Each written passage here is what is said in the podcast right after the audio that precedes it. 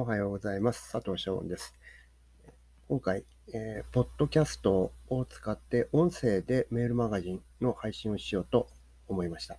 えー、メールマガジンという媒体はですね、私は、えー、もう14年ぐらい書いていまして、え現在、そうですね、読者数が7万数千人という形で、えっと、そこそこ規模が大きくですね、えやってるわけですけども、最近はそのメールマガジンのような形ではなく、音声でのね、配信というものがすごく若い人には、えー、刺さってるというか、まあ、いちいちメール読まないよねと。で、えー、そういう方がね、えー、音声だし、音声でしたら、えー、通勤の途中とか、仕事の合間、歩いてるとき、ウォーキングしてるとき、そういったときに音声なら聞けるということで、えー、そちらの方にですね、その情報の媒体がかなりシフトしているというようなところから、私の方も過去にね、えっ、ー、と、もうこれ、ものによっては10年以上前ですけれども、に書いた、えー、メールマガジンのコンテンツを私の方が、えーと、音声化してですね、それを、えーと配信するということをしたいなというふうに考えたところでございます。で、そうですね、これ、僕はその簡単に自己紹介をすると、えー、もう50代後半なんですね。で、えっと、サラリーマンを一時していましたが、そもそもそのサラリーマンになれる身分ではなかったんですよ。えー、一応そ、そこそこ大きな会社の外資系とかでですね、そこそこ大きな会社で、えー、部長とか本部長みたいな形のポジションで、えー、仕事を最後はしていましたけども、私は実は普通に高卒でして、それはこのポッドキャストのタイトルでね、書いてあるように、えーあの、私本当に高卒で大学を受けてもいない状態で、で、あの、高校卒業して一番初めにやったアルバイトが、えー、バイク便というね、バイクであの荷物を配達する東京とか大阪とかではかなりメジャーなアルバイトですけども、あれがもう始まったばっかり、まさに黎明期の頃にあのバイトをしたりですとか、そのあたりマクドナルドでバイトをしたりですとか、まあ、あのいろんなバイトはあのこちょこちょやっていたんですけども、そんな感じで、あの、いわゆる普通の就職というのは全くしていなかったんですね。で、そんな状態で、普通はまあ、あの、なかなかそういった状態から、えー、正規の社員雇用になって、えー、そこで修正して課長になって部長になってみたいなことはなかなか難しいというのが一般的なんですけども、それが、えー、私の場合うまいことできまして、そのできた理由というか、極意というか、いろんな考え方の違いですとかね、そういったことを、え、ー、とメ、ールマガジンで、え、ー、と、若い人にこう、え、ー、と、お知らせお、お知らせ、お伝えしたい。そういうつもりでですね、メールマガジンを書き始めました。で、そのおかげさまでもう14年続くんですけども、えー、古くからの読者さんはずっとお付き合いいただいている方も何万人かいらっしゃるわけですけども、彼ら相当数がですね、えっ、と、この、タイトルの通り、サラリーマンで年収1000万を超える、もしくはそれに近いところに行っているという方がですね、どんどん増えていましてですね、まあ、それなりに、つまり、私の発信している情報というのがですね、え、価値のあるもんじゃないのかなというふうに感じています。で、そのあたりをですね、今度から、えー音声配信でもですね、いろんな情報を流していってですね、これを聞いている方の人生に資するようなね、内容をお伝えできたらいいなと思っております。で、えー、今日は1回目ですね。随分自己紹介が長くなりましたので、ちょっとあっさりと簡単に、えー、こんな話をしてみようかなと思うんですけど、これ随分初期の頃ですね。私はあの、サラリーマンやる前にですね、その派遣社員随分長くやってました。えー、正確に言うともう34歳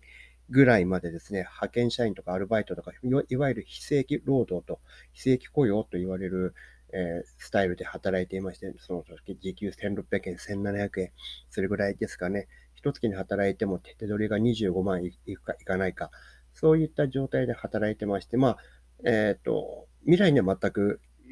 希望とかなかったですね。生きていくのが精一杯という形で、えー、夢が叶うとも思いませんでしたし、えー、はっきり言って、あの、自暴自棄にも半分何かかったりとか、そんな時もありましたけども、その状態でどうやって人生変えていくかなと。どうやったらば、まっとうな人生にこうレールをねじ曲げることができるのかなっていうふうに考えまして、考えた結果、これやってみようと思ったのが、あの、英語だったんですね。とりあえず、英語が喋れるようにならないと、えー、ショートカット、まあ、その人生を良くする、まあ、まあ、ライフハックみたいな形ですけども、えそういったことをするためには、英語の一つや二つ話せないと、ちょっと話にならないんだろうと思ったんですね。それが25歳ぐらいでした。当時は、えー、っと、ある科学、石油化学会社の中でですね、えっと、有機化学、石油製品、えー、ガソリンとかエンジンオイルですとかね、そういったものの化学分析をする会社に派遣社員で行ってました。時給1500円でしたね。え、そこで働いていたんですけども、それをしながらですね、え、今度はちょっと英語を勉強したいと。英語を勉強しないといけないだろう。とは言っても、えー、日本でコツコツ TOEIC の勉強するというのは僕の性に合わないですね。あの、そういう今と違って、えー、そういう根性がないというか、えー、習慣化というスキルがほとんどなかったので、えー、どういうふうにしようかなと思って、最終的にはそのちょっと海外に行っちゃったらどうにかなるんじゃないかと思って、留学をしたいと目論んだんですね。で、いろいろそのパンフレットですとか、まあ、今でもあるのかな、あの、留学ジャーナルっていう月刊誌がありまして、あれを本屋さんで見つけまして、あれを毎月買って中を見てたんですね。で、そうしたらもう、あの、基本的に留学というのは向こうでアメリカなりカナダなりイギリスなり、そういった英語圏の国で大学に通って卒業すると。で、そういったことを支援するような、まあ、それは民間の団体ですから、営利団体なんですけども、えー、そういったところが情報として、こういう雑誌を出していました。で、そこで金額とかざーっと見たらですね、ちょっと驚くことに、えー、4年間アメリカの大学行って、そこで生活費も合わせると、軽く1000万かかるんですね。当時でさえ、当時点ですからもう30何年前です。僕が考えたのは25歳の頃ですから、1990年代に入ったばっかぐらいの頃ですね。その頃で、えー、4年間通うと1000万円という膨大な金額がかかる。いくらなんでもそれは難しいだろうと。まあ、うちは、あの、私の家はその実家、母親一人で、あの、父親は僕は高校生の頃に死んでいますから、母子家庭でしたからね、その親にこう、お金を出してもらうってことは、まあ、最初から無理なわけだったんですね。で、自分でどうにかしなきゃいけないっていうので、でも、1000万ってのはほとんど家買えるじゃないかというような、あの、金額ですよね。で、それで、あの、時給1500円の身分で、そんなことは絶対無理だったので、ほとんど諦めたんですけども、諦めようかなと思ったんですけど、その雑誌の後半、後ろの方にですね、短期語学留学っていうのがあるんですね。え3ヶ月だけとか、半年だけ。で、その間だけ、あの、向こうに行って、語学の専門学校で、えっ、ー、と、勉強すると。これは非常に安かったですね。で、これですとですね、えー、いくらぐらいかなって、当時の、えっ、ー、と、円レートが1ドル120円、125円とか、それぐらいの頃だったんですけども、それで計算すると300万ぐらいあれば、なんとか1年ぐらい入れるってことが分かったんですね。それが大体アメリカの安いところで、えー、地域とかをあのうまいこと選んで、安い学校であの滞在費の安い、えー、ところを選ぶと、ですからニューヨークとかああいったところは全然無理ですね。そうじゃなくて、片田舎で物価の安いところ。そういったところで選ぶと、年に、えー、300万円ぐらいあれば、だいたい2万5千ドルぐらいですかね。えー、あれば、どうにかなるということが分かって、そのちょっとお金を貯めようというふうに決めたわけですね。とは言っても、時給1500円の身分でですね、えー、当時もお酒も飲んでました、バイクも乗ってましたし、いろいろ遊んでましたし、えー、貯金なんかできるわけないんですね。で、どうしたかというと、アルバイトをね、えっ、ー、と、掛け持ちしました。一つ、その、朝から夕方まで先ほど申し上げた、その石油会社の研究所で、え朝から夕方まで働いた後にですね、その後夕方から働くという、えそれもまず派遣でないかと。派遣は時給が高いので探してもらって、それを何日か、月に何日かアレンジしてもらう。それとは別に、えー、ガソリンスタンドでバイトするですとか、土曜日曜日はお寿司屋さんで出前持ちのバイトするみたいな形で、えー、バイトをですね、複数やりまして、お金をこう貯めるようにしたんですね。で、えー、それして月にですね、5万円とか6万円ぐらいのお金が貯金ができるようになりました。で、当時の私は24歳、25歳ぐらいだったんですけども、えー、全く貯金という習慣がなかったんですね。あの、お金っていうのはその給料日に入ってきて、給料日の前にはもう全部なくなると。そういう生活をしていましたから、貯金というのは全くできなかったんですが、ここで初めて、えー、と、派遣ですから、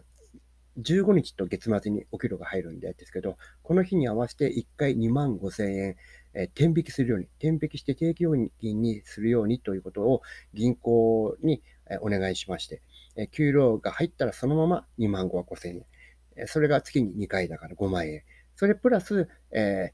と500円玉貯金というのをしまして、500円玉が見つかると、それを使わずにポッケの奥の方にしまっておいて、それをこう積んでいくとですね、だいたい一月に20枚ぐらい、1万円ぐらいになるんですね。